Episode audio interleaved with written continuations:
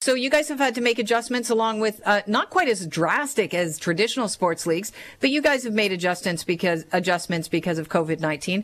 Give us a little idea of what we're looking at as far as uh, esports.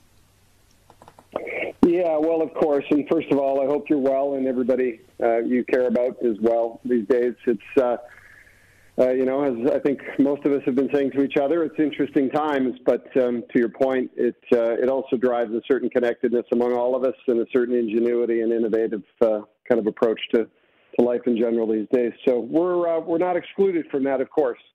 Um, you know, we're I, I, suppose in in some ways. Um, fortunate to be able to stay connected to our fans because our sport and um, and what we do every day is native digital, and our fans live and communicate and connect through various social platforms and in that way. So the pivot for us is not as dramatic, of course, it is for my colleagues in traditional sport, but um, we certainly had to make some adjustments as well.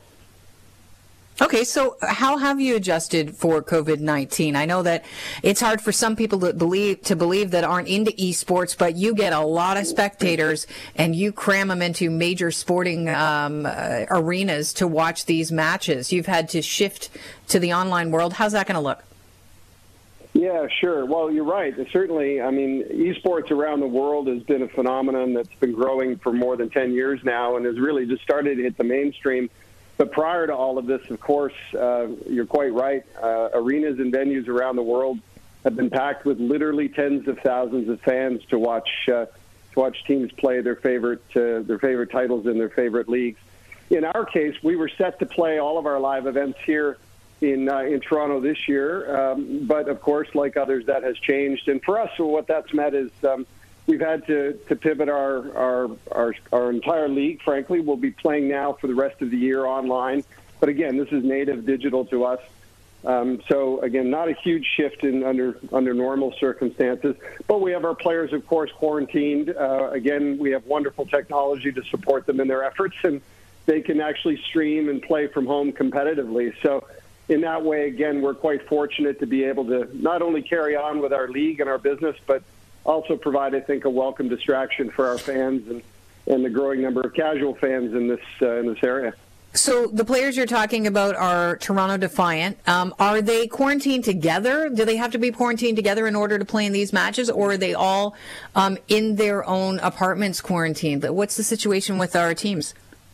Yeah, no, they're uh, the, the Defiant and our, our Call of Duty team, Toronto Ultra, both are housed here in the city in their own apartments, and so uh, we have them set up uh, from a technology perspective that allows them to stream comfortably from home, and, and we have the technology necessary for us to remain competitive and play competitively in the leagues that we participate in from there. So, again, a completely different circumstance for us because this is native to the way our teams play, and uh, and again, a great opportunity for us to stay connected and and uh, take on a little bit more relevance with our fans in these times.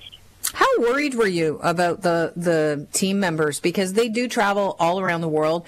Um, I know that there's a lot of money in esports, but I'm guessing, unlike traditional sports teams, you don't have your own plane to get to matches and things like that. So they were probably flying a lot on commercial airlines. Uh, was there any worry at all uh, when this pandemic started that some of the guys, you know, might uh, possibly have come in contact with another COVID positive uh, person?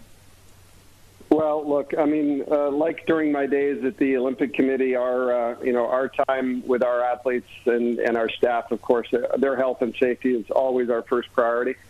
Um, and you know, we are a global business, so uh, frankly, not just our players. Uh, you know, many of us travel internationally.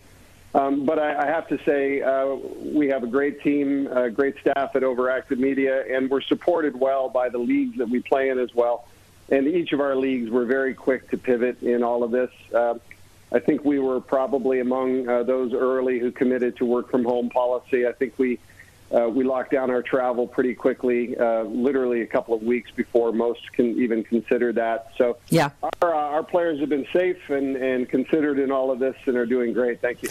So we're playing Boston on Saturday at two o'clock, and we take on London, London on uh, Sunday at four o'clock. Where are we going to be able to catch the uh, Toronto Defiant games? Yeah, all of our games are broadcast on YouTube. Again, native digital platform, and so uh, those that follow esports very familiar with that. But um, yeah, the rest of our season will be played on uh, on the YouTube platform, and I would really encourage people to uh, to take it in. If you uh, if you're a casual gamer or a fan of esports, I think you'll find it all quite compelling and probably be quite surprised by uh, uh, how uh, how caught up everybody seems to get in, in it. It's it's quite a phenomenon in and of itself.